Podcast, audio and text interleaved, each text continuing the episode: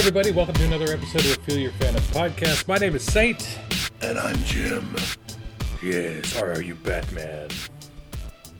Well, you know, I, I'm not Batman, but uh, I wouldn't tell you if I was. So You shouldn't. there you go. You can chew on that all you like. I, I, can, I No. can see you in the Batman outfit. I don't know how you'd get in there, much less how you'd get out of it, but, you know.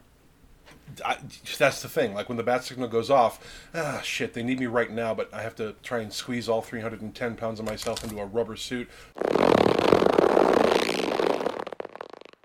I hope it's not pressing. They're gonna need to wait a minute. I got Alfred, where's the baby powder and the KY jelly? Jesus Christ just squicking into a latex suit. Ugh. I just remember reading something recently where Michelle uh, Pfeiffer was bitching a little bit about how they had to vacuum seal her into the Catwoman suit. I mean, have you seen that Catwoman suit? Yeah, I get that. I believe it. Yeah, yeah, I have. I have. But she said, you know, breathing was not really a thing, so we had to kind of stop between takes so that I could actually get some air in so I could deliver my lines. But, Yeah. you know, the things we do for love and art. Well, I want to thank you guys for listening to another episode of the Fuel Your Fandom podcast. Here we are. This is uh, the middle of December by the time you're hearing this, which means this is the penultimate episode for season three. We have one more left after this. And then me and Jim will take a nice, well earned vacation for about a month, and then before we start dealing out some new content. So, uh, Well, you'll take a well earned vacation. I'll just take a vacation. I don't do shit. you do plenty. I mean, I, I definitely do. Sh- I do shit, but like not for. As, as I like to remind everybody, you do the heavy lifting for this podcast. I just show up and flap my gums for an hour, however long we go. But you do the uploading, you do the editing, you do all the heavy lifting. So uh, I'll do credit to you for uh, Oh, well. for taking on all the actual important work. Yeah, well, you know, it's got to get done, so whatever.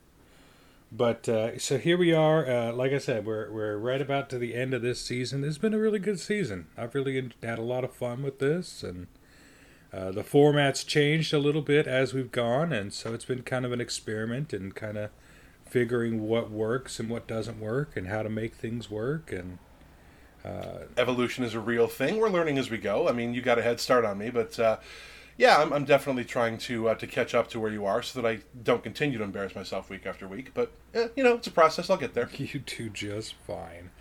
But uh, as always, if you want to reach out and get in touch with us uh, on Facebook, you can do that at uh, facebook.com forward slash fuel your fandom.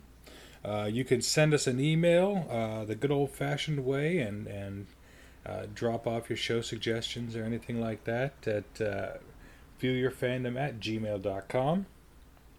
And the backup email address, as always, hasn't changed, is fyftalentbooking at gmail.com. You can find us on Instagram at, at fuelyourfandom, on Twitter at, at fuel underscore your, and if you want to toss us a couple of bucks for the Fuel the Future charity drive to get comics into the hands of underprivileged kids, we are also on Cash App, Venmo, and PayPal at, at Fuel Your Fandom.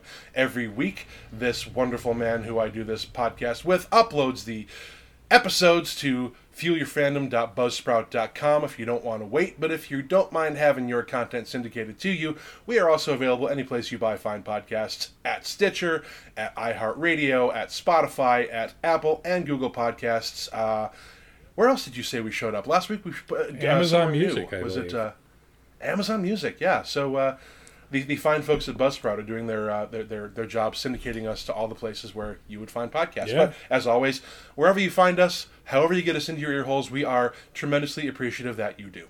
Absolutely, we are, and uh, like I said, we've just been uh, kind of throwing it all together this mo- uh, this season and trying to get to the bottom of how we're going to make this work. I'm sure there'll be a few uh, little changes here and there as we advance into season four. God, uh, that's Evolution is a real thing. that's hard to picture my head around. Is that I've been doing this for that long, and and it's just it's incredible because.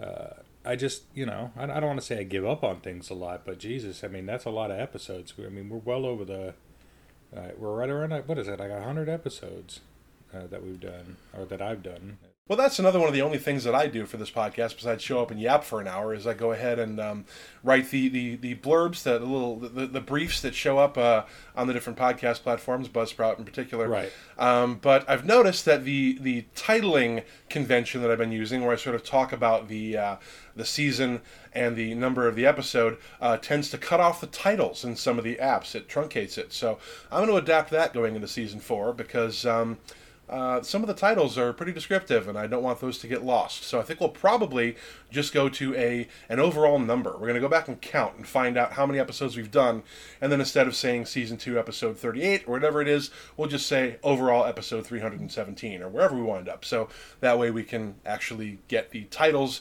in in a way that makes a lot more sense. But you know, these are little things. These are little show notes, little tiny things that we need to worry about, but you don't. Uh, as long as you continue to show up and actually listen, then that's what we really care about. Yep, so thank you so much for that. Jim, how you doing this man uh, this weekend, man?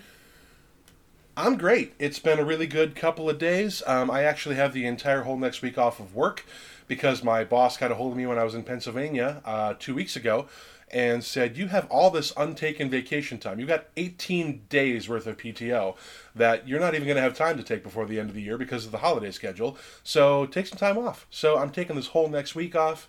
And uh, my lady is visiting me from Pennsylvania. I was out there a couple weeks ago. She came out here this week.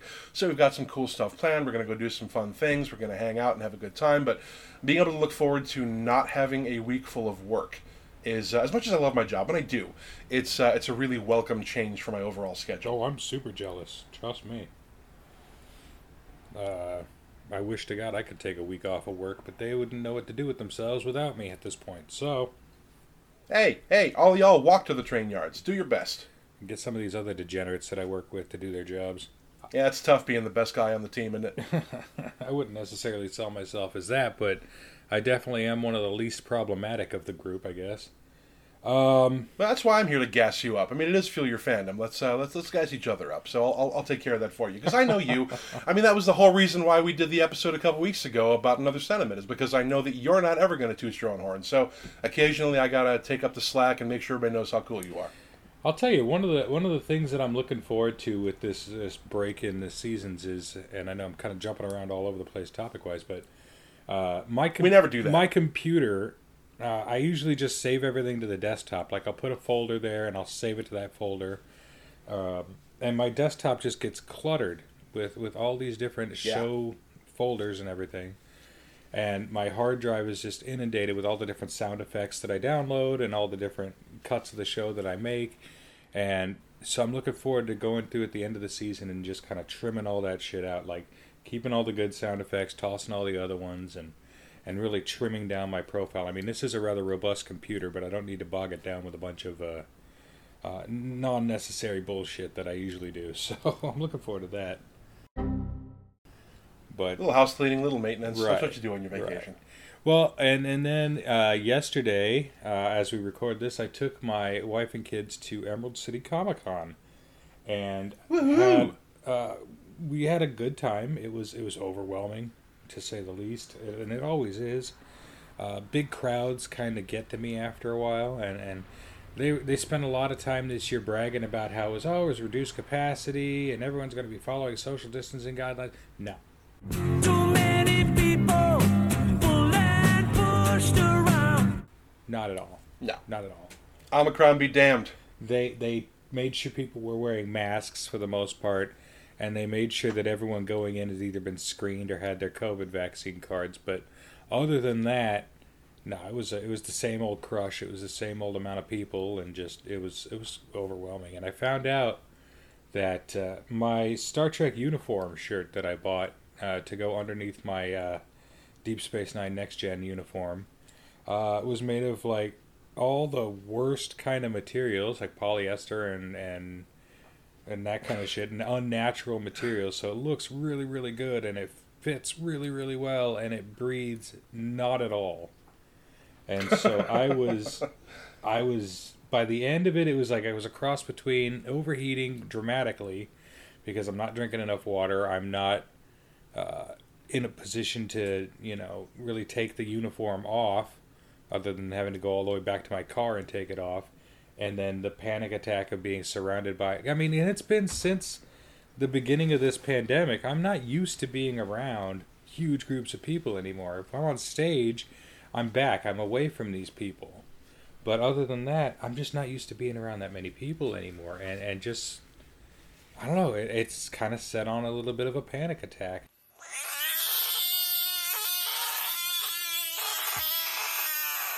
and so it's just like, oh my It's god. It's really funny. We all had to do such social distancing and isolation shit when COVID was at its worst. And you know, let's let's be honest about that. Like you know, they were at the Comic Con. Um, it's not behind us yet. We're still dealing with this new variant uh, because people won't get vaccinated. They won't social distance. They won't wear masks because they think they know better than people who've studied this shit their entire lives and gotten PhDs in it. So we're still dealing with it. Yep. But still, I mean, there have been opportunities like you just had yesterday, and like I've been going to a lot of concerts. Live music is a big thing for me, whether it's performing it or going to see it. And uh, I've made up for lost time a little bit this last second half of the last year or this year. Um, just heading to see some shows. And it is crazy because after a year and a half or even up to two years of not being around a lot of other people, being in crowds is a little bit anxiety inducing because you start to think about, oh God, am I far enough away from this person? I have my vaccination and I know they checked at the door, but do they have their vaccination? And it just becomes this this sort of thing where we got our brain chemistry changed. We got so used to isolation and kind of being away from people that even though I mean I'm a social creature and so are you, we're both, you know, uh, have extrovert tendencies at least to be around people and kind of soak up that energy. It's on the one hand, it's kind of great to be able to go back out in public and you know, one of my favorite places to be in the world, especially when I lived in Vegas, I go back and I visit, is to just be like hanging out on, on Fremont Street and there's a huge crush of people and there's concerts happening every other block and you know, local bands, cover bands, sometimes even national bands playing and it's just a fun place to be because of that energy from the crowd. But It's we've just a just little bit things have been so Yeah. different. So yeah, it's it's been so different for so long that being able to kind of remind myself why I liked being around all those people. It's uh, it's a weird sort of gap to bridge in my own brain. So I get it. See, I didn't even end up. I mean, I ended up saving quite a bit of money just to go to this Comic Con because I know there was one Holy Grail item that I wanted to pick up, and there was an actor that I wanted to meet and, and get a picture and an autograph with, uh, LeVar Burton, and he canceled like a week before Comic Con.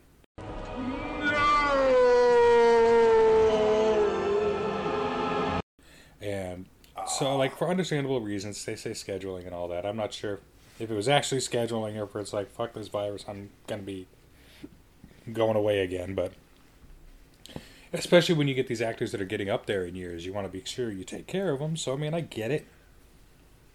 Yeah. So I ended up saving the money on that.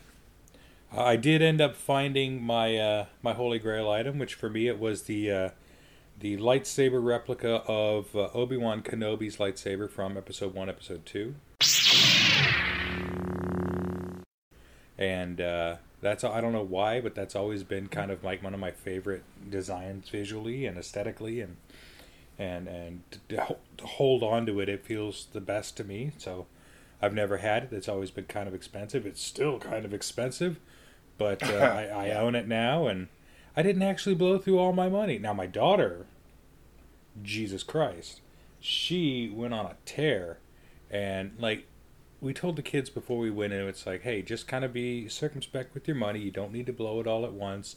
You don't need to, you know, splash. Don't spend it all in one place, Yeah, kid. well, yeah, she actually did that, and we told her a story of uh, I have a, a friend of mine that uh, went to a comic con at one point and uh, walked in the door and set these like three or four items down at two different uh, autograph tables to get signed, not realizing that they charged for autographs, or I guess not noticing that they charge how much they charge for autographs. And Oh, yeah. blew through his can get up there. blew through his entire con budget in the first five minutes we were there. And so Sad trombone. right? And I kind of use that as an example to my kids. It's like, okay, you don't have to go crazy. And my son absolutely did that. He was very cautious with what he spent. I think he ended up walking away with like a a wooden copy of the Demon Slayer uh, katana, and then he bought like a Resident Evil sweatshirt that he really liked. So, and he was really good with his money. They both walked in there with a decent amount of cash. They've both been saving. My daughter, on the other hand, decided that if she had it, she was spending it. She wasn't walking out of there with a dime. So she Ah, went around Girl and after my own heart. Good for her. bought stickers and she bought pins. I, and I had to order her a uh, a cork board for her room, which should get here today from Amazon. But uh, so she so we can display all of her pins. She was very very enthusiastic with it.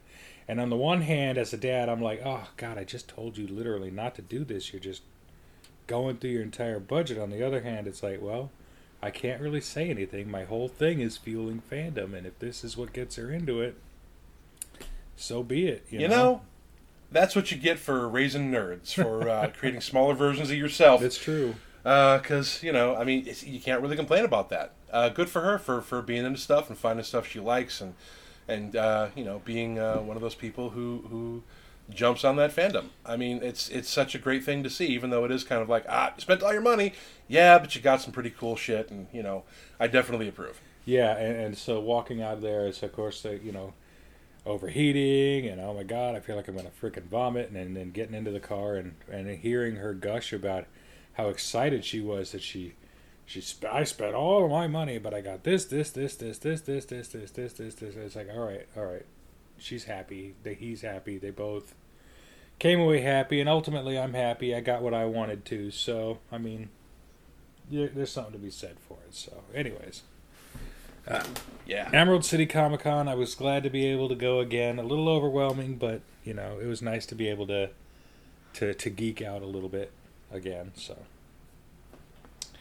anyways, not the thrust of the conversation today. What I wanted to talk about was now I've come across this in a number of different methods and ways.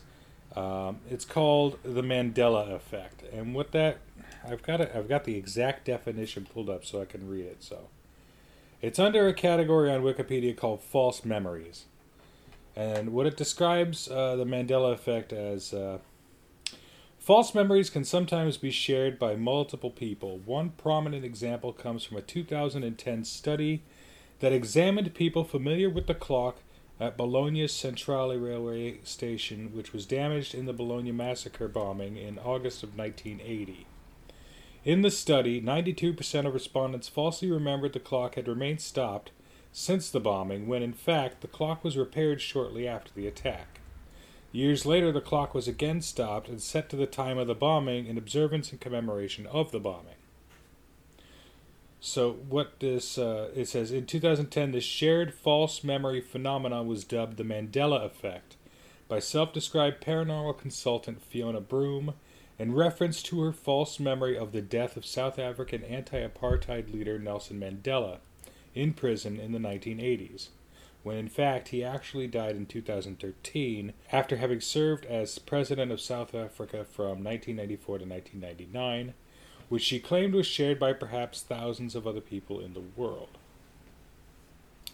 So it's kind of the idea that there's this shared forgetfulness or shared false memory that everyone has, and these things that people just believe is so that you know, all of a sudden aren't. And and there's a real fascinating uh, grouping of articles that I was able to read through that kind of spoke to this, and and I thought it was interesting. So I figured we could go down some and, and find out what uh, which ones affected us. Because I was telling Jim, it's like, oh, I've never, I'm not really, don't think I was that guy, you know.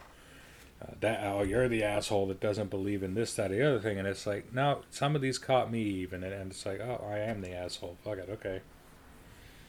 Yeah, I'm fascinated by this because uh, the Mandela effect, it's, it's called that, like you said, because a lot of people remember Mandela dying in prison. That's the sort of first example of that.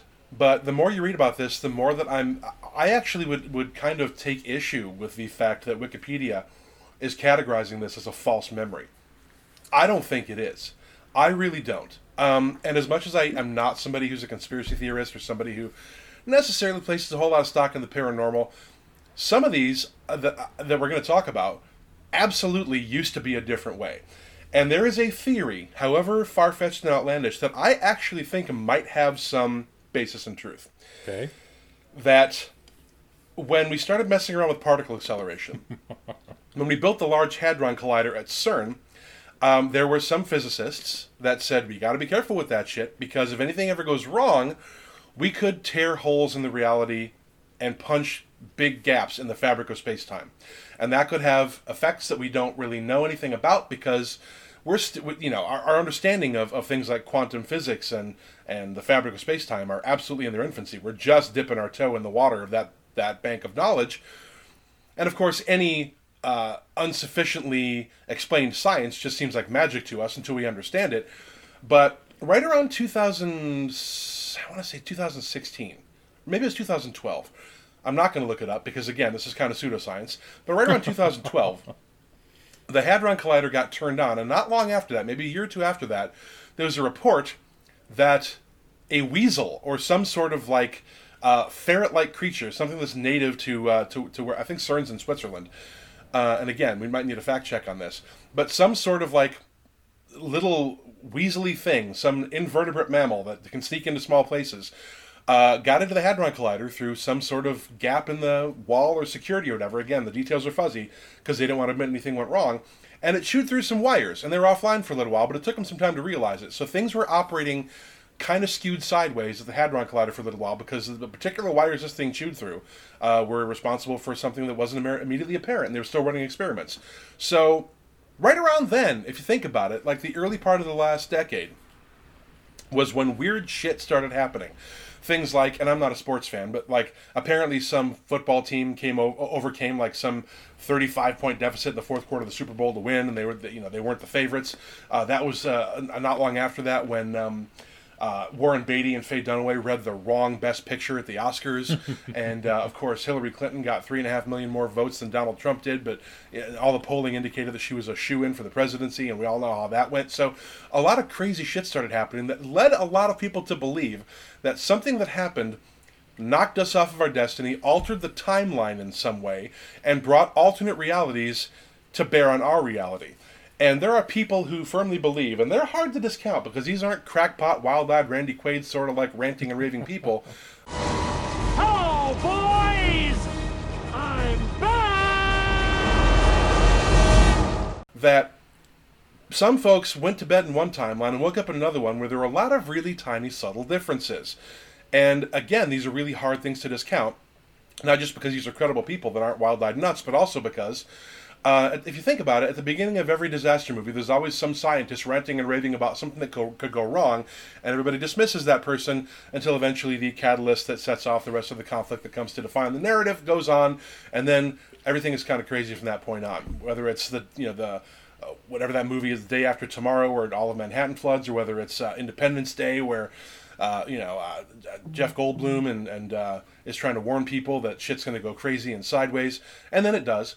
Um, so I, I happen to believe, to a certain degree, that there is some basis in reality based on what little we know about quantum theory and alternate realities, which we've covered on this podcast before, that something going wrong with the, the particle collider at CERN could have torn some tiny holes in the fabric of space-time because there's no other way to explain some of the shit we're going to talk about because some of these things I distinctly remember as being the other way. Right. And human memory is faulty. It, it's very faulty. Oh, yeah. We all know this, but for all of these same people to have the same supposedly fake memory of something that used to be one way and is now another, and in some cases we're talking thousands, if not hundreds of thousands of people all remembered something being different, and now it's not. And then they go back and check like old videotapes they had in a drawer or old jars they had in their cabinet or old photographs or whatever and not only uh, is is their memory uh, not of really hard to explain they'll go back and check the references and not only did the, the alternate timeline change what's happening in our current reality, it went back and changed old photographs too. So they can't even go back and look and say, ah, see, this used to be different and now it's this way because the reality, just like when Marty McFly faded away from the, his parents' picture in Back to the Future, the reality of the past changed as well whenever we jumped that timeline. So whether or not you believe that, which I, I'm holding out at least, I'm suspending my skepticism. I'm not saying I believe it. I'm just saying that it's plausible because some of these things there's really no way to explain it otherwise. Oh, this is heavy. There's that word again, heavy. Why are things so heavy in the future? Is there a problem with the Earth's gravitational pull? What? Well, I mean, that it is interesting, and and whether or not it's due to uh, whether or not it's due to like a punching of the hole in time space, like uh, Tobey Maguire and Andrew Garfield and and Tom Holland are going to be doing here, whether they admit it or not, in the new Spider-Man movie, uh, or whether allegedly, allegedly, roll eyes. right? Uh huh. Allegedly. Uh, it, it is kind of interesting that we talk about this in the, in the vein of a multiversal kind of event. So I mean, it's Yeah. it, it's it's it's little things, it's subtle things. It's never anything that really makes too big of a difference, but it's enough to kind of just set your mind on edge and just be like, wait a goddamn minute, you know? There are some things like world events, like we're talking about, um, you know, Nelson Mandela, or another one of the big ones. At the risk of getting ahead of ourselves, and we're running down examples here. Another one is a lot of people remembered that tank Man in Tiananmen Square uh, was run over by the tanks. They remember seeing this on TV. They distinctly have, have a memory of watching Tank Man get completely steamrolled by a tank when that was not what happened in my version of reality. Dude just walked away. Yeah, he was never heard from again, and they denied he ever existed. Oh, I'm sure he ended up in a prison cell somewhere. Oh, sure. I'm sure he eventually did die, but you know, that's kind of the way that China ran things at the time, and in some ways still does. But yeah, but that's another whole can of worms we don't need to open. Whole kettle of fish, can of worms, can of fish, kettle of worms, whatever you want to say.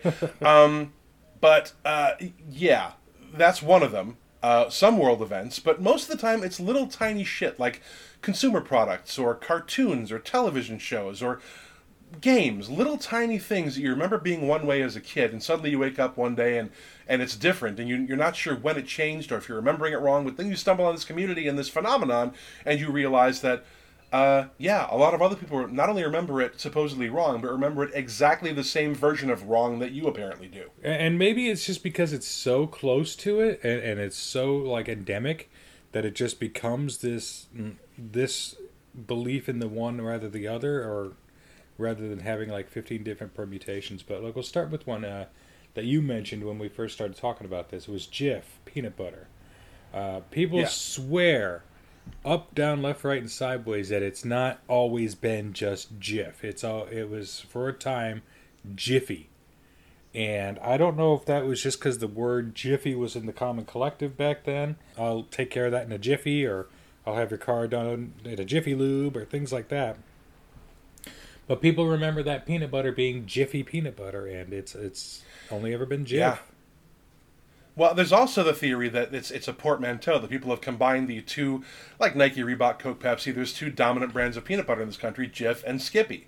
And if you put them together, Hmm. it's Jiffy. Yeah? So there's the possibility that people, you know, didn't got confused over brand loyalty. They went looking for one over the other, and thought, ah, it's Jiffy peanut butter. But they were mentally combining Jif and Skippy into one brand. Sounds like a very Uh, old that's, man That's thing another to do. theory, but yeah, so I'll just give like, me you some of that uh, Jiffy. I don't know, Skip, J- Skippy, Jiffy, Jiffy, Jif, you know, Yeah, whatever. Give me that uh, doohickey. Are you? Yeah, yeah, you're a youngster. You got one of those uh, Tweeter face pages like all the young people do. You know, it's, it's entirely possible that's something too.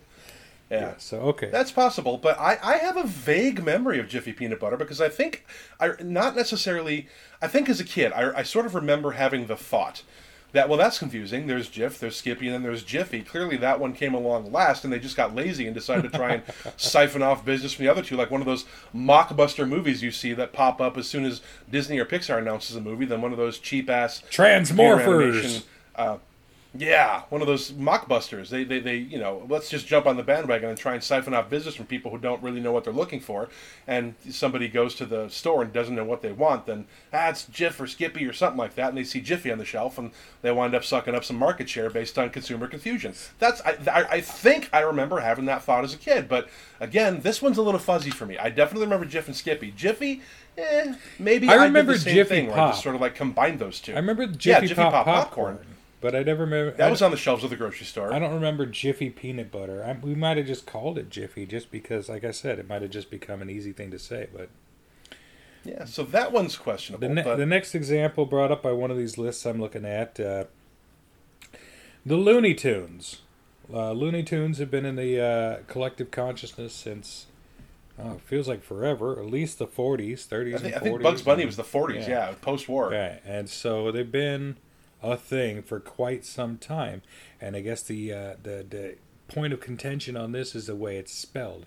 Is it loony? It's loony's always been fine, L O O N E Y, but tunes is where they come into the conflict there. It's like because a lot of people remember tunes as in cartoons, T O O N S, when in reality, or at least in this reality, uh, it's spelled with a T U N E S, Looney Tunes, as in music.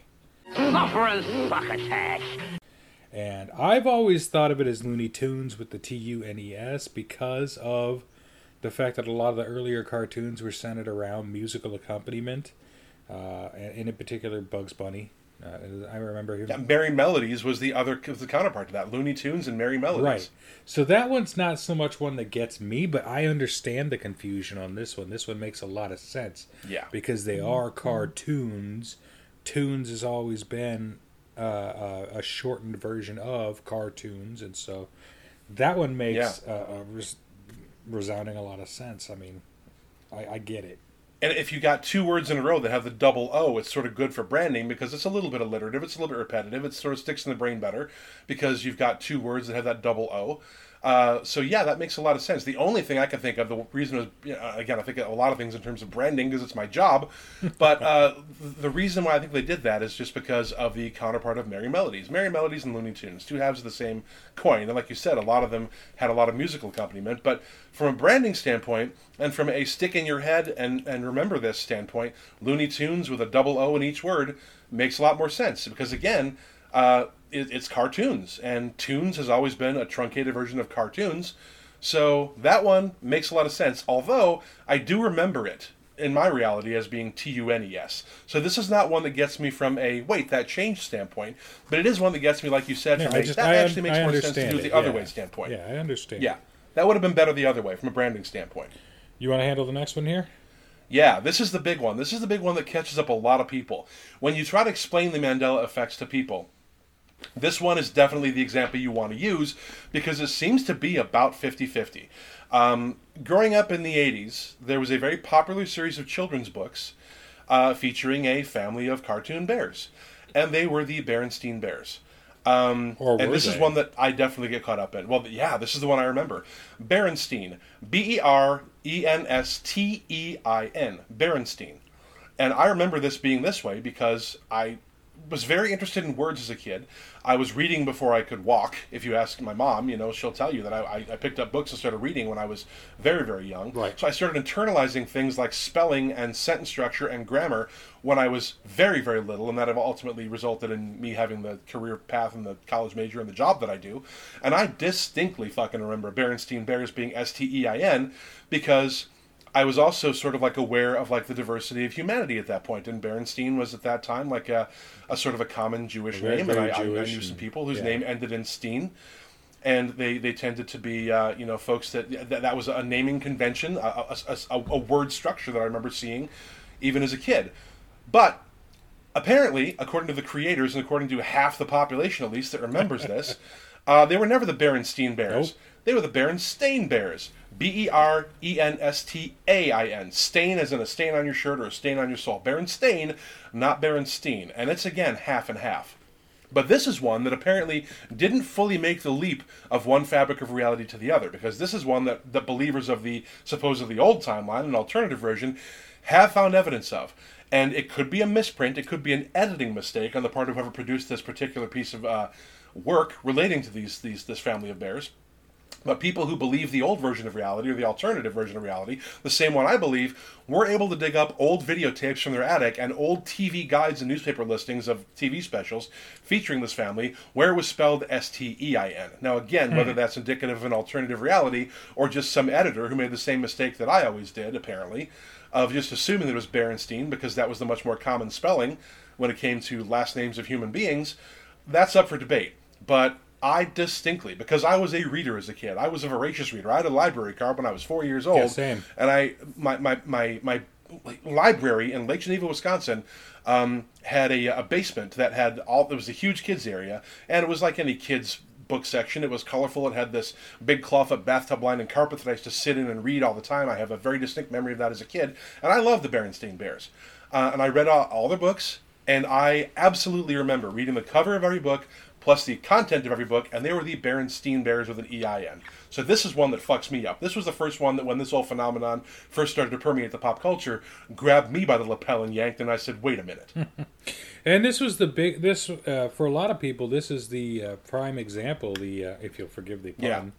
the prime example of how people got to understand what uh, this phenomenon of the Mandela effect was. And of course, they used the uh, Nelson Mandela thing to explain it, but really, in reality, this was the biggest example that I found studying this. The the most collective of the people who had this effect happen, it, it all pointed back to the Berenstain Bears. So, I, Yeah. I don't have a horse in this race. I don't remember. Uh, it could have gone either way for me. So, uh, this next one though got me, and this one got me good. My daughter, uh, I grew up with the the Curious George books. I I read them all as a kid, and they've been a part of Yeah. pop culture uh, for years. Mischievous Little Monkey, years. Man in the Yellow Hat, super cute, great Right. kids books, much like the Berenstein Bears. Right, right, right, right. And and my daughter even was uh, a huge fan um, of the of the monkey and, and, and his adventures and whatnot. Um, but the, the the part that we run afoul of this uh, Mandela effect, did he have a tail? Now, if you'd asked me this without even me looking, I would have said, "Of course, he's a monkey. Of course, he had a tail. Why wouldn't he have a tail? What kind of monkey doesn't have a tail?" He didn't. He's Nope, he's never tail. had a tail, and I don't know if that was just the way it was drawn back in the day, or why he doesn't. But he's apparently never had a tail. Well, see, this one indicates to me that you and I might have existed in different timelines at one point because I don't remember Curious George having a tail. Much like the Berenstein Bears, I read a lot of Curious George books as a kid. They were adorable, they were fun to read, and perfect for my reading level when I first started reading. And I remember Curious George having no tail. A lot of people, the reason they remember him having a tail is because he you know, could suspend himself from a branch. He had a prehensile tail. He could hang from his tail and use his hands and feet to get up to the mischief that Curious George is famous for. But I don't remember him having a tail. And to me, this is not like a Looney Tunes or Berenstain Bears kind of example where, well, okay, so tunes, short for cartoons, makes sense. Berenstain, that's the sort of usually way that people whose name ends in Steen is spelled. Those things both make sense. Uh, chimpanzees don't have tails, and Curious George is a chimp. He's always been a chimp. And there are a lot of primate species that do have tails. Your sort of lemurs and and uh, a lot of uh, um, sort of not uh, African or, or sub-Saharan monkeys, but a lot of monkeys like island monkeys, uh, native monkeys from like Australia, are not monkeys, but primates at least. They do have a tail. Um, the smaller primate species do have a tail, but larger primate species, chimpanzees and up, bonobos, orangutans, gorillas, they don't have tails. Um, Maybe it's just so, because I didn't you know, know, this what species he was. I don't know. I never knew he was an orangutan. Uh, He's a chimpanzee, Oh, right. My bad. Well, see, I still but orangutans don't have tails either. I still don't know. But I think this thing because they wanted to sort the the whole uh, the underscoring allegory, the sort of like idea behind Curious George was to teach kids to behave because Curious George was a mischievous little monkey and he would get in trouble Oh, yeah. and he'd always be brought back by the man with the yellow hat and be but the idea was to give kids the idea that experience mischief at a safe distance vicariously through this little monkey and because Curious George is always kind of brought up short and you know the man in the yellow hat wagged his finger at him and he got brought back and whenever he would escape and get up to mischief so you know, experience your mischief through the monkey, but also kind of project yourself on the monkey and and, and, and realize that maybe mischief is not the best Learn, thing to get up to. Maybe you should behave yourself. Yeah. So making Curious George, he's very anthropomorphized. He stands on two feet. He's got a very human-like little face. So to put a tail on him, I think would have sort of defeated the purpose of. Hey, you're supposed to project yourself. You're supposed to identify with the monkey. He's running around getting up to shit. If he has a tail, well, you know, most kids don't have tails. Some do, but most of them don't. So it makes sense to me that he wouldn't have a tail. Uh, not only because you want to identify with him, but also because he's a chimpanzee and they don't. So I don't remember him having one. And this is one that definitely I can see it, but it didn't get me. No, this one got me for sure. Uh, all right. Um, moving down the list. You want to take the next one? Sure. Um, let's see. Oscar Mayer, The Meat Company. Um, this is one that I that didn't get me, but apparently did get a lot of people. This is again just sort of like a, a linguistic grammatical thing that maybe a lot of people might have confused based on their own life experience. But Oscar Mayer is, as we all know from the jingle, spelled. My baloney has a first name, it's O S C A R. My baloney has a second name, it's M A Y E R. My baloney has a first name. It's O S C A R. My baloney has a second name. It's M A Y E R. But a lot of people assume that Meyer is spelled much in the same way that most people who have the last name Meyer is spelled, with an E, M E Y E R. But it's not. It's Oscar Mayer with an A, M A Y E R. And personally, being somebody who's worked in advertising and branding for a very, very long time, I understand why they would put out the jingle the way they did in order to sort of like drive home to people hey, if you're going to the store and looking for this, which we appreciate and hope you do because we want to sell products, we're going to make sure you know how to spell it once you get into the meat aisle. My bologna has a second name, it's M A Y E R. So I think probably the confusion on this one comes from the fact that it is a sort of un- it's, it's the less common spelling of that last name if it is your last name, but they wanted to make sure that they got the branding out to people, so they found it when they went to the store. Right, and we were talking about this one before we started recording too, and uh, we are talking about jingles that kind of catch in your head and stick in your head, and and and the Oscar Mayer jingle is definitely one of those, and uh, it's and and like you said, it was designed, I think, to make sure that we're spelling it right in an age before the internet and before you know being able to Google it on the go. And, Did you mean M A Y E R? Says Google. Right. Yeah. I did apparently. We were also talking about that jingle from McDonald's, the Big Mac jingle from back in the day. Two all beef patty, special sauce, lettuce, cheese, pickles, onions, and a sesame seed bun. It's your McDonald's Big Mac. You've got to taste it to believe it. You know what I mean? Uh, which of course is built to remind you all of exactly what is on a Big Mac: two all beef patties, special sauce, lettuce, cheese, pickles, onions on a sesame seed bun, and that I figure served the same purpose. It, it's it's just kind of a a jingle meant to stick in your head. Number one, by it's, it's very very catchy, and then number two, yes. it's designed to remind you of exactly one thing. This is what you're thinking of. If you're thinking, oh, to oh, you're, you're thinking of that Big Mac. It's going to make you want a Big Mac. It's going to drive you to the McDonald's and pick up a Big Mac. And I think it's the same. And you know what's on it, so you know what you're going to get once you get right. there. Right. Same thing with the Oscar Mayer jingle.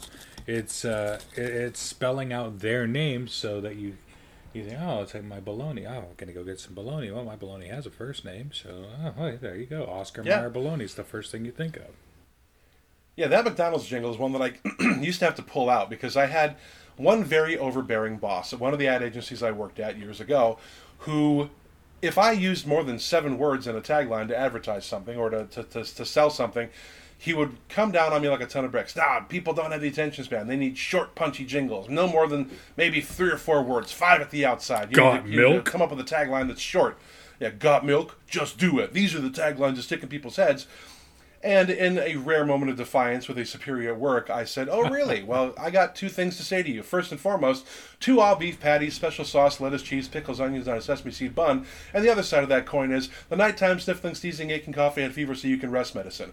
Both of these are incredibly wordy, long taglines, but because they were repeated so often, and because in the case of the Big Mac, it lists the ingredients, and in the case of NyQuil, it talks about all the things it's good for uh, maybe we don't need to necessarily lean on short, punchy taglines. I mean, they are, I suppose, the exception that proves the rule, but point is, if you repeat something often enough, and if you list the benefits or features of something, even in a lengthy sort of setting, uh, format, context, you're, you're going to get the point across whatever it is the product is you're trying to sell. Right, and I think that's one of the reasons that I never got caught by this one. It was always M A Y E R because of the song, because of the jingle that I can clearly hear in my head, and and and, and yeah. so go advertising, you get points for that, I suppose. But because uh, I have a we have a chain of gro- we have a chain of grocery stores up here called Fred Meyer, and I've oh, yeah. always thought of it as oh I'm going to go to the Fred Meyers and, and grab something. Fred Meyers being pluralized or Fred Meyers possessive or whatever it is, and it's it's just Fred Meyer. Oh, it's like so you should be mm-hmm. saying oh I'm going to go to the Fred Meyer and and, yeah. and that one's always got me too. And, and I live here, and I can well, easily some, some that. Yeah, some businesses have a, a possessive and, or a plural, and some are singular. But it's easy to kind of confuse those. Like people say, "I'm going to go to J.C. Penney's" when it's J.C. Penney, or or you know. But nobody. It seems it seems to only be the people add the s. They never take it away. Like nobody ever says, "I'm going to go to the Walgreen."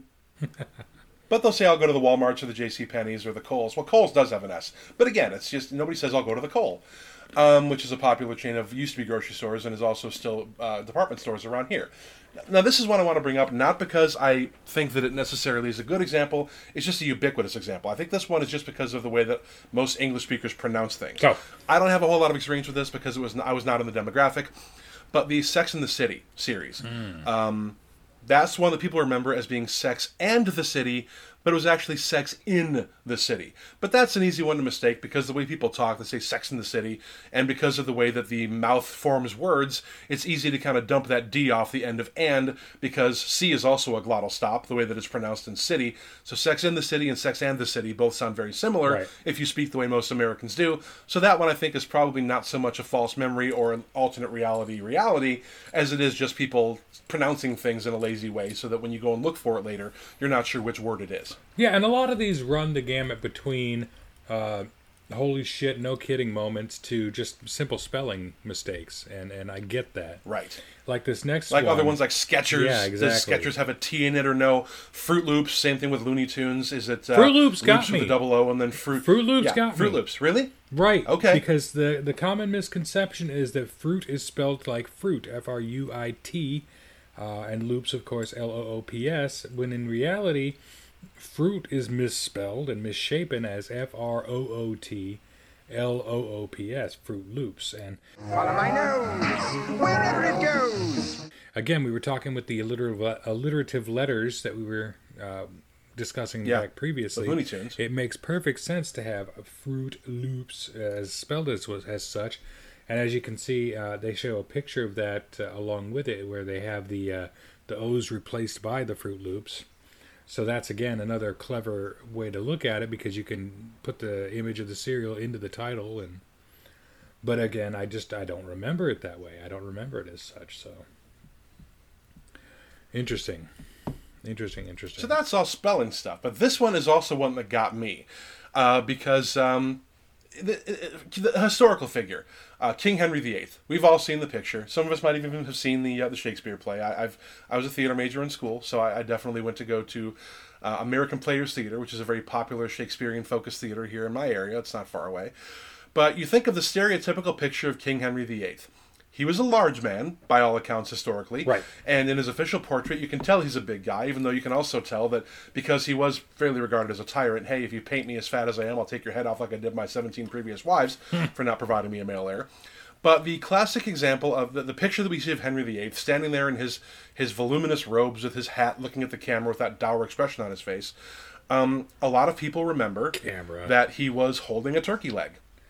yeah, And in this picture, he's got um, a, a knife on his belt, um, but he's not holding a turkey leg. He does have something in his hand that looks like it might be a croissant or it might be a, like a a piece of cloth or something. But it's not a turkey leg in any case. But the classic portrait of Henry VIII, he's holding a turkey leg when in fact no actual of the time historical portraits of the king had him holding on to food. it does look now like this he's one, holding a I- croissant. yeah, it could be a, a piece of cloth or something, but it's yeah. Again, it's, this is an audio-only medium, but we're looking at the same sort of list of uh, examples here, and he does he's holding something, but it's not a turkey leg, and uh, so I think this one again is is more. And again, in, in, the, in the Shakespeare play, he doesn't eat a turkey leg at any point. But I think this one is just due to the rise in popularity of Renaissance fairs in the 70s. Uh, every Renaissance fair I've ever been to, including the one I worked at for about 12 years, there's a booth where they sell giant turkey the legs. turkey leg. And yeah, and it's it's, understandable because uh, it was a very popular food back in the time where they're trying to emulate, but also because turkey legs, um, a lot of places, a lot of poultry producers will sell turkey breasts, but legs, they're dark meat, they're a little bony, they're a little stringy. Even though the ones that they sell at the Renaissance Fair are the size of a home defense club, um, and I've eaten them, they're delicious. The way they Absolutely. make them, they're really good oh yeah, but it is kind of a stereotypical food people associate with that era. But also, I mean, King Henry VIII was known to be a very portly man with very over the top appetites. So, historically, stereotypically, it would make sense that he'd be eating a turkey leg.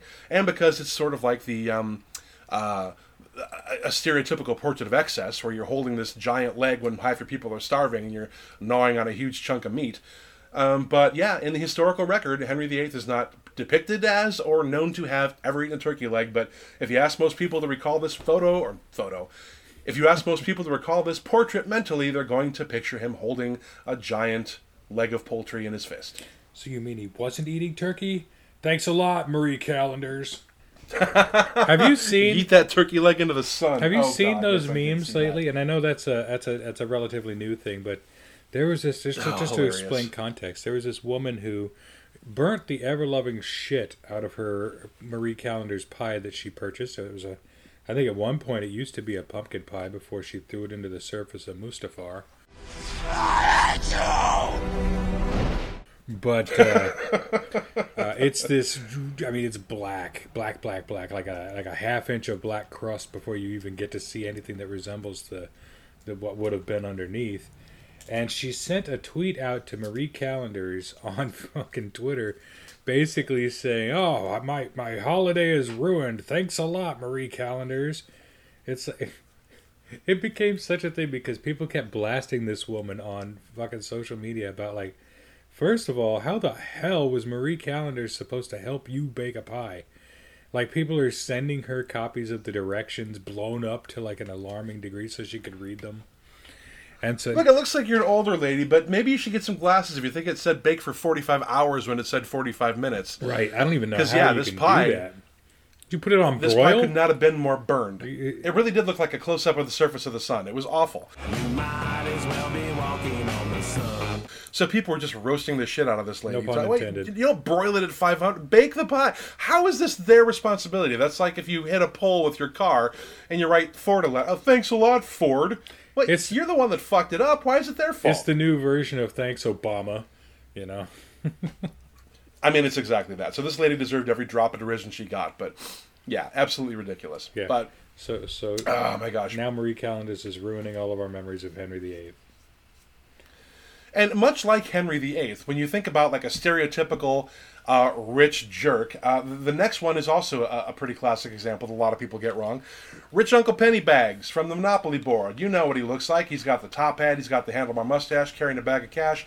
He's got a vest, spats, and the monocle. You know the one. Except he doesn't actually have a monocle, and he never did right when you're playing Monopoly and you see the mascot, the the the, the logo, the personification of Monopoly as Rich Uncle Pennybags, or if, if you've ever been to McDonald's and played the game, you know the character. And he doesn't have a monocle. Much like Curious George never had a tail, Rich Uncle Pennybags never had a monocle. The Monopoly guy does not have one. But this is one that I remember. I remember him having a monocle. I think what got me screwed up with this is that I always uh, kind of set him alongside image wise as with uh, uh, Scrooge McDuck, and Scrooge McDuck actually had a monocle. They both Right. represented the same thing, diving into a huge swimming pool full of money. So, I guess I kind of Yeah. conflated the two. That classic robber know. baron rich asshole stereotype. Uh, They, they have the top hat, the spats, and the monocle. Right. Um, you know, if you ask somebody to sort of picture that era and that type of character, they're going to have the monocle, and, and so it makes a lot of sense that he would. But nope, he doesn't have it, and apparently never has. see. And I don't know. Again, this, Oh, this is Mr. one that I, I Peanut. seem to remember. Mr. Peanut had the Oh, yeah. Yeah. but Yes, he did. not Monopoly guy. So that type of that archetype of character, I think this one again, this might be a false memory. Although I, I shouldn't really ca- characterize any of these that way because I didn't come from the timeline. I don't remember because we didn't play a ton of Monopoly as a kid. Because you know nobody really likes Monopoly if you get down to it. I mean, it's really kind of an obtuse game. And it my really wife loves and- Monopoly. She loves. Okay, it. then I stand corrected. She's the only one. She's the only person I've ever heard that likes Monopoly. Most people just wind up kind of bitching out and flipping the board by hour five.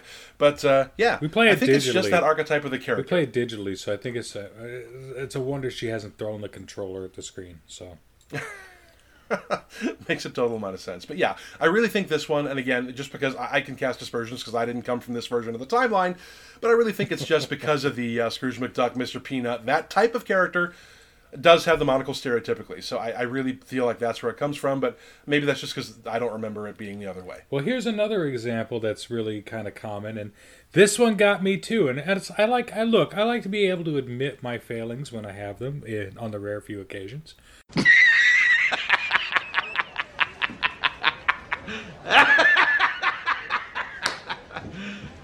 You serious? And so I like to be able to admit to myself and to you and to all of our listeners when these things get me because I want people to be able to have common ground and see the same things. And dude, for sure, Pikachu from the Pokemon series. I think this is a good example of your alternate timeline theory because now if you picture Pikachu having that black kind of uh, accenting on his tail, apparently you're wrong.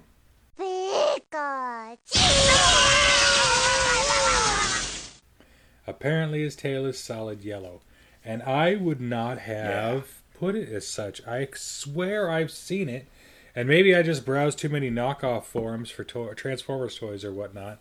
But A lot of fan art. yeah, oh god, be careful of that. Oh yeah, don't Google Rule Thirty Four and forget that I said that. So let's move on from that immediately. But yeah, Pikachu. it looks like I, if you would ask me to picture him, I also would picture that he dipped the end of his tail in some black ink, and it's got that kind of Charlie Brown chevron stripe on the end of it. but it doesn't. It And I think maybe this one because I admittedly Pokemon came along a little bit after I was a kid. Never really got into the cartoons. Never really got into. I mean, you're a huge fan of Nintendo handhelds, and I like. I think I bought the Game Boy Advance was the last ha- handheld that I bought before the Switch came along. So I never really played a whole lot of Pokemon games. It seemed to skew a little younger than me, so it was never one I got into. But I think maybe this one.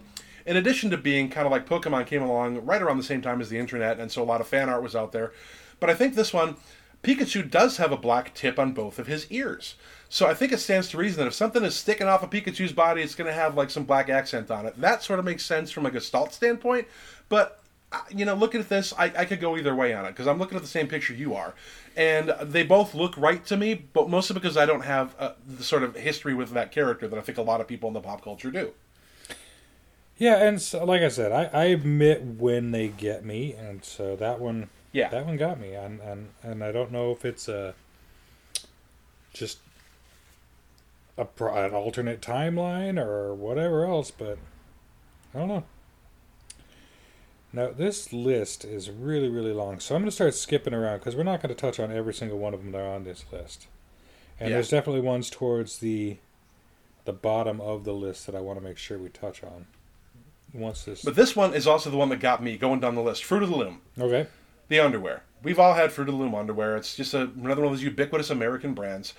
And Fruit of the Loom, this one messed me up because I am absolutely sure. If you look at the logo of Fruit of the Loom, we all know what it looks like. The Fruit of the Loom guys used to be in the ads dressed up as fruit. There's the apple guy, the grape guy, whatever. I used to love those Uh, ads. Fruit of the Loom. funny. Yeah. Yeah, the dudes jumping around, they'd have the underwear and they'd be wearing the fruit costumes. It was fun. It was a, you know, it was a great way to sell the brand. And obviously, it was an effective ad because we both remember it and we remember it as associated with the brand. So it was effective advertising. But the Fruit of the Loom logo used to have a cornucopia behind it, and apparently, it never had a cornucopia behind it.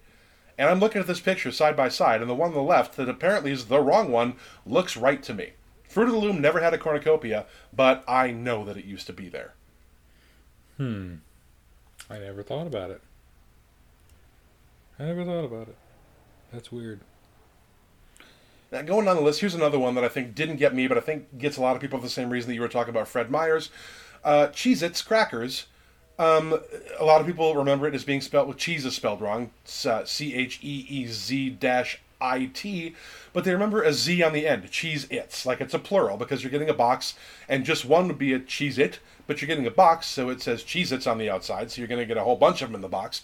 But cheese It has never been plural on the box, it's always just been cheese It, not cheese Its, with a Z especially, just cheese It on the box. But I think that one again is due to the sort of Fred Meyers phenomenon, where because it's a plural or a possessive, you want to stick the S on the end of it, but I don't remember it ever being cheese Its. I, I, I, I don't remember the Z either. So, uh, I, I've scrolled down the list here. I picked one uh, for you, Freddie Yeah. Mercury. Uh, the Mandela effect takes effect when we think about Freddie Mercury belting out "We are the champions." Uh, of the world. We are the champions of the world. No.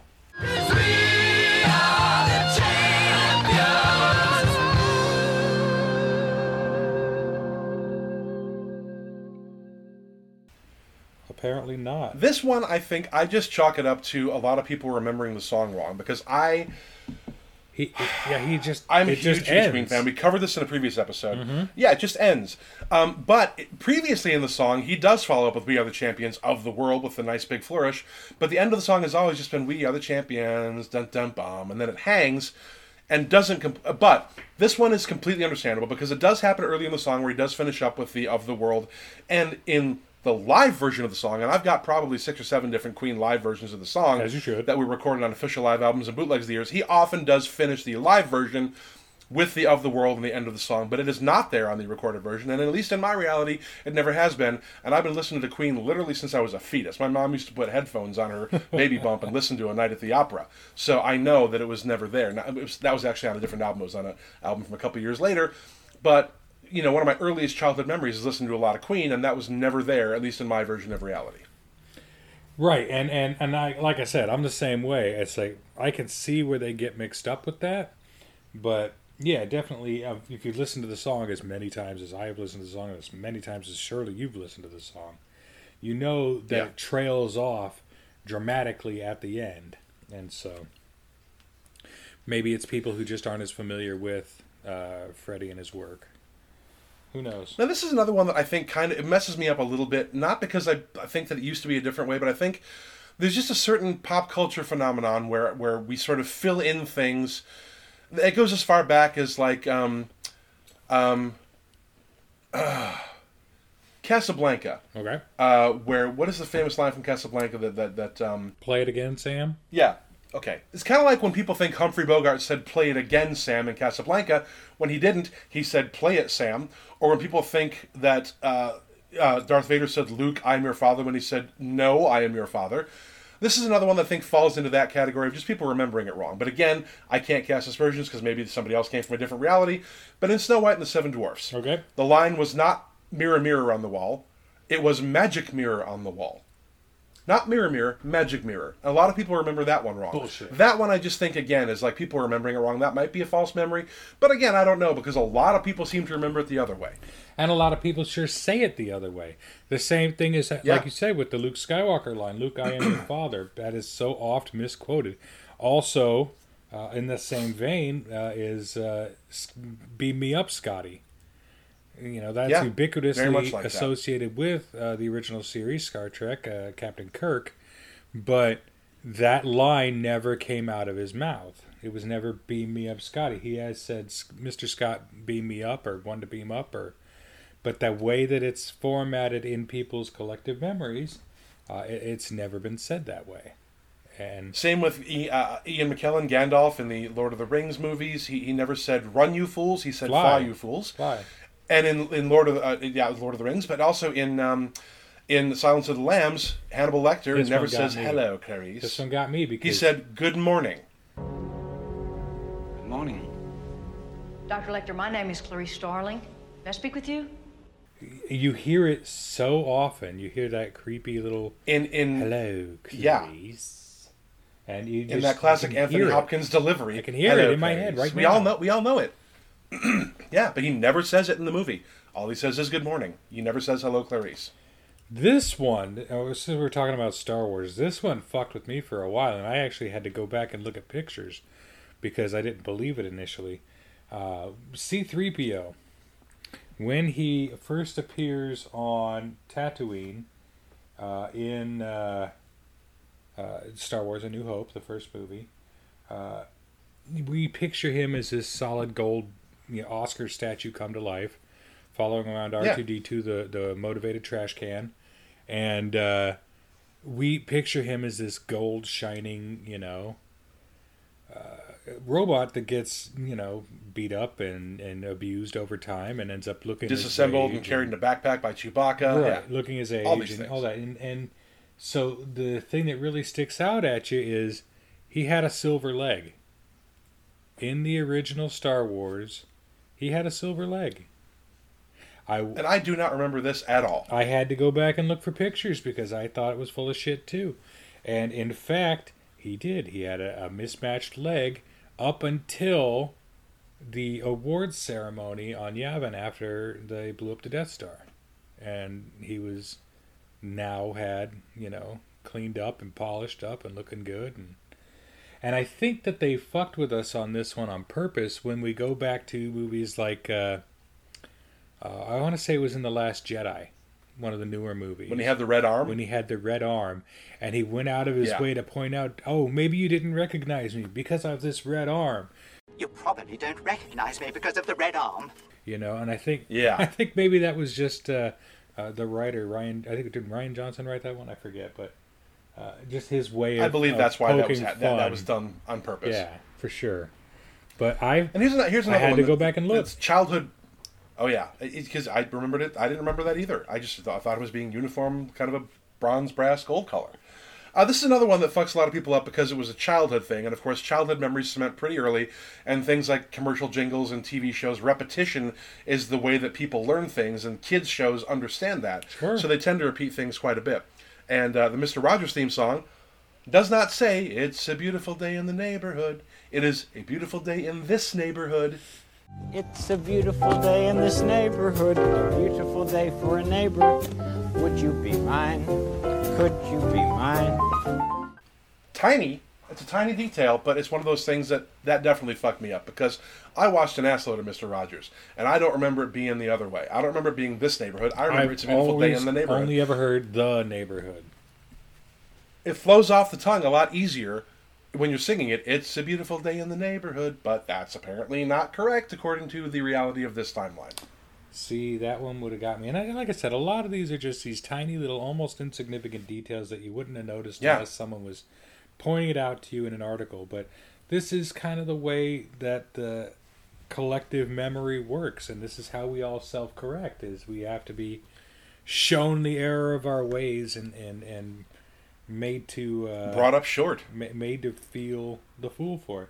And this next one I'm going to talk about now for sure. I I don't know even how to broach this subject. I remember distinctly there being a movie where the genie was played by actor Sinbad. I remember this one too. The movie was called Shazam. And I distinctly And we're not talking about the Zachary Levi Captain Marvel movie that just came out a couple years ago because that was a great movie. This one was Shazam with two A's on the second A. Right. S H A Z A A M. And I remember the shit out of this one too. And it had Sinbad the comedian in it, wearing genie pants and a jaunty purple hat. Right. And then, you know, of course, later on in uh, our childhoods, we were presented with Kazam, starring Shaquille O'Neal as a genie. And I think that might have been where we kind of collectively got fucked, but I don't understand where uh, Sinbad and Shaquille O'Neal, who look nothing alike, end up. Well, they're, they're, they're both tall and African American and have an easy smile and they have a high Q score because they're likable people. So that is an easy thing to confuse, I suppose. They don't look alike and they don't occupy the same place in the pop culture, but they're sort of like, again, sort of like Mr. Peanut and Rich Uncle Pennybags. They're the same archetype of human, you know, big, tall, funny, good looking, dark skinned guys who are famous. I mean, I guess that's uh, that could be part of it. But yeah, but then this got messed with a couple years later because this was such a ubiquitous memory that a lot of people had. Uh, Sinbad actually did a YouTube video where he did a fake trailer for the movie that never existed. So a lot of people pull that up and point to it and go, "No, look, it's a movie trailer," and they have to go back and say, "No, because this one is such a ubiquitous thing that came out in the pop culture." Sinbad actually uh, put out a joke YouTube video with a fake trailer for this movie that looks like it was shot in the '90s when everybody seems to remember this movie came out, but it never actually existed. But I definitely remember it. I don't think I saw it, but I remember being aware of it as a concept. I don't know. I, I, I feel like I feel like it was real. I, I don't know why I can't. I don't even know that I've seen Kazam. I don't know if I've seen. I don't know. if feel like I would have watched Shazam, but I don't know. It just feels like it feels odd. I don't know. And- But when you got the actor saying, "Look, bro, I didn't do this. I don't know what you're talking about," uh, I guess that kind of has to lend some kind of credence to it, right? I mean, why would Sinbad Yeah. lie Oh, this one also. Yes, you crafty bastard.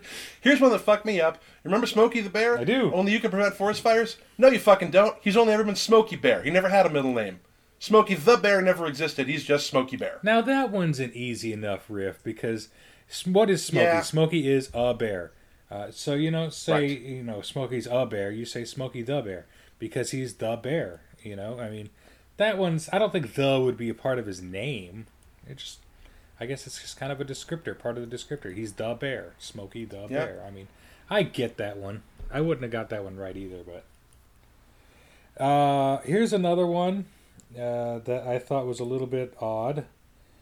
Uh, we were talking about uh, lines in movies is what uh, life is like a box of chocolates from uh, Forrest Gump. Mhm.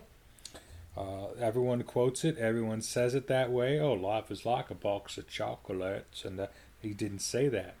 My mom always said life was like a box of chocolates. You never know what you're going to get. He said life was like a box of chocolates because he's reminiscing. Mm-hmm. and uh, and everyone gets that one wrong. In, in everything I've ever heard quoted, it's always "life is like a box of chocolate," but that's not it. So weird, right? Yeah. I mean, we literally can go down this list for hours. I mean, there's hundreds of hundreds of hundreds of examples of this uh, Mandela effect that When you buy a Kit Kat bar, does it have a hyphen between the kit and the cat? No, it doesn't. Uh, the Flintstones, does that have two T's in it or one T? Is it Flintstones or Flintstones? Uh, I'm not even going to tell you which one's correct on that one because chances are you fucked that up too. what color do you think of when you think of chartreuse? Is it a pink magenta color or is it kind of a lemony lime green? Which one is it? Because I remember this one being the other way too. Little shit like that. It's it's just there, there are countless examples of this, and this is one that we could do a four and a half hour episode on, just running down every example we could possibly find online. But uh, as as ever, we don't want to run too long on these things No. because people have lives and Yeah, for sure. Well, and then uh, one of the last big glaring ones that uh, that came out to my mind was uh, the Cinderella's Castle at Disney. Uh, so the location of Disney's uh, Cinderella's Castle, a lot of people remember it as being the entrance to the park, but it's not. It's it's further back in the park, and a lot of photos show, you know, a bunch of people gathered around it, and maybe that's why some of the earlier photos they show like a large crowd of people like looking like they're streaming into the the maw of the castle. But yeah, I've I've been to Disney World, and it's it's recessed pretty far back in the park. It's certainly not the entryway, but a lot of All right, people here- here's remember. one more that I got to hit you with. Go. I got to hit you with this one because I, this is one that we didn't talk about. There's no context for it, and I want to see if this one gets you. Okay. So I'm to hit you with a cold and get a blind reaction of it. Publishers Clearinghouse sweepstake. You know, obviously they would come to the front door with the big check and they'd hand it to people. Publishers Clearinghouse, enter to win, all that. Who delivered the checks? Wasn't that uh, Ed McMahon? Wasn't it? Nope. Ed McMahon never delivered a single check to the front door of any winner of the Publishers Clearinghouse sweepstakes. He actually endorsed a rival company called American Family Publishers, but he was only in the commercials as a spokesperson, never delivered a single check to anybody on a doorstep. But I distinctly remember Ed McMahon bringing oversized checks to people, knocking on their doors, and having them jump up and down on their porch because they won a million dollars or whatever. Son that one fucked me up too, and clearly it also got you. Son of a bitch. Yeah. See, and that False memories or alternate timelines. Which is it? It's hard to say. I mean, because I mean, it, you'd have to take a really solid leap in, in sci-fi, you know, thinking to to think that you know we're having all this fractured reality and everything like that. Again, it's it's real popular in the mainstream culture right now because of Spider-Man and in comic books and, and the Flash Yeah. and all of that shit. And uh, it's hard to really imagine it in uh, an actual relatable timeline, an actual relatable Mhm. what we have now. But I mean, you can see where a lot of these things might start getting a bit confusing. Berenstain, Berenstein, Baron, uh, Kit Kat, Froot Loops. I mean, there's so many Tunes. examples. double stuff Oreos? Did stuff have two F's in it or one? I only remember the double stuff with the single F, but a lot of people remember double stuff. But again, is that just people filling in the blanks on something that was deliberately spelled wrong Yeah. from a branding standpoint and spell check in their own head? Uh, you know, you don't know. You don't know how many of these are fake memories, how many of them are people just filling in the blanks on something that should be one way or is another for a branding thing, or whether it's really an alternate timeline because the weasel and the wiring of the Hadron Collider tore holes in the fabric of the universe. We don't know. We'll never know. I mean, we may know someday, but we sure as fuck don't know now, and probably won't figure that out in our lifetimes. All I know is that there's a lot of stuff that I remember differently, and whether or not that's my own human error or whether it's a mass delusion or whether it's an alternative timeline is is up for interpretation. But there's definitely some shit that used to be different around this this joint. And I, I can't quite put my finger on what changed or why or when or how. Well, maybe Doctor Strange will fix all that when he fixes the multiverse of madness. Who knows? Wouldn't that be crazy? That'd be great. I guess we'll all have to buy our tickets for Spider-Man No Way Home in theaters on December 17th. Not a sponsor. They're not a sponsor, but you know, as much as we talk about Marvel, they might as well be. Right. Hit us with a little of that Disney money, buddy. But, well, let us know what you think. Uh, which examples got you? Where were you confused with uh, the real reality versus your alternate reality? Uh, which Are there any examples of the Mandela effect that hit you that we didn't mention that you Right. want to remind us of? Absolutely, hit us up with those. We want to know uh, where your head's at, basically, and and and definitely reach out to us. You can hit us up on Facebook at facebook.com forward slash fuel your fandom. You can send us an email the good old fashioned way at uh, fuelyourfandom at gmail.com.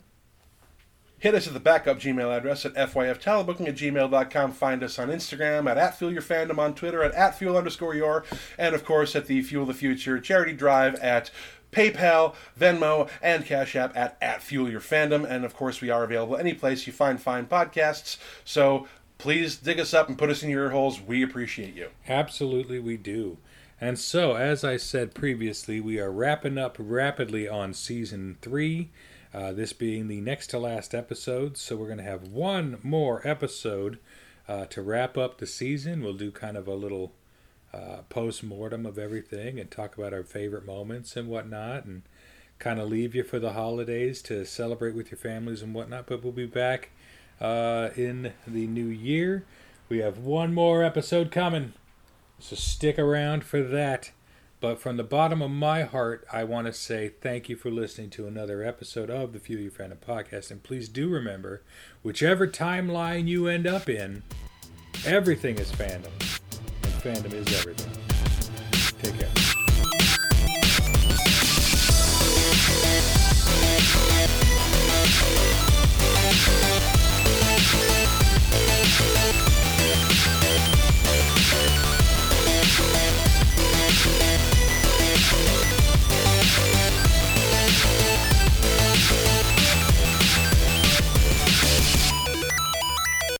Tampered with the stability of space-time. The multiverse is a concept about which we know frighteningly little.